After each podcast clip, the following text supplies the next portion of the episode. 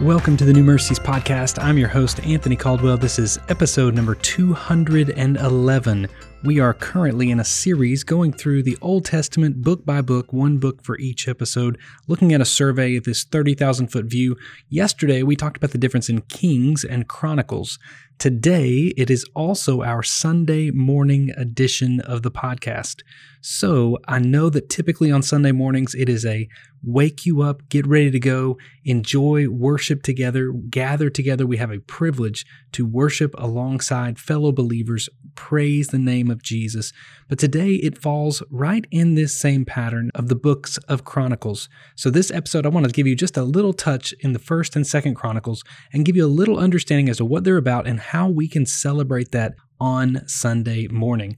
The first nine chapters of the book of First Chronicles is a list of names. It is a genealogy. It is difficult to read nine chapters of name after name after name after name, especially whenever we don't know who those names are. If we are reading our family tree, we begin to see names that are recognizable or people in our family that we understand or can connect to. But when we're reading a book like this and it's just name after name after name of people that you don't know, it can become difficult to get through it.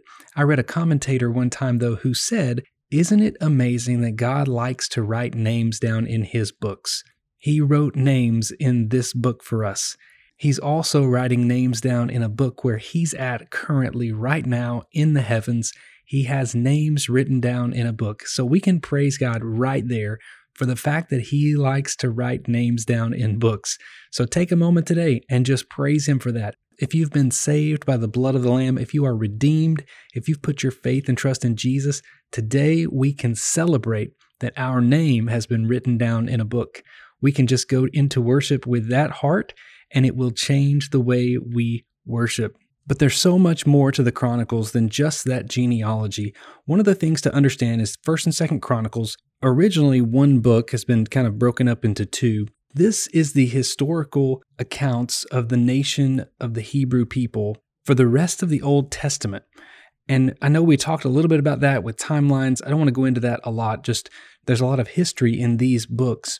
But one of the things to note about 1st and 2nd Chronicles is this is a collection of a lot of King David, a lot of the temple and the building of the temple, a lot of the revivals that took place. There were several revivals listed and mentioned in the books of 1st and 2nd Chronicles. In fact, we see at least eight kind of mini revivals or small, short lived revivals within these words. And Ezra, we believe, is the one who wrote the books of 1st and 2nd Chronicles. And it's important to keep in mind that the heart of the Holy Spirit as he was writing these is to continue to push us toward Jesus. Everything in the scripture points to the person of Jesus, the Son of God, who has come to free us from the burden of sin that we have been under, from the penalty of death and separation from the Father. Everything about these books give us a picture of Jesus. And as we look at that, today we can note something. First and Second Chronicles gives us this list of generation after generation after generation from the line of Judah, which is an incomplete line until you go into the book of Matthew and you start reading where the genealogy picks up.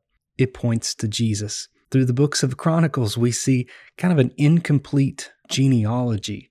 It picks back up in the New Testament. We can praise the Lord today that He picked back up in the New Testament, and there was a child who was born in a city called Bethlehem. He lived a perfect life. He died for us. And today, because he rose again, our faith placed in him allows us to sing a new song, a song of the redeemed that cannot be drowned out by all of the forces of the enemy. So today, the encouragement is on this Sunday morning go for it.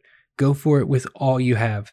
As you read 1st and 2nd Chronicles, you can see God just working and working among his people, giving us pictures of how the religion that was built, the temple that was built, the lineage of King David that was built, the revivals that happened were all to bring us into relationship with the Father.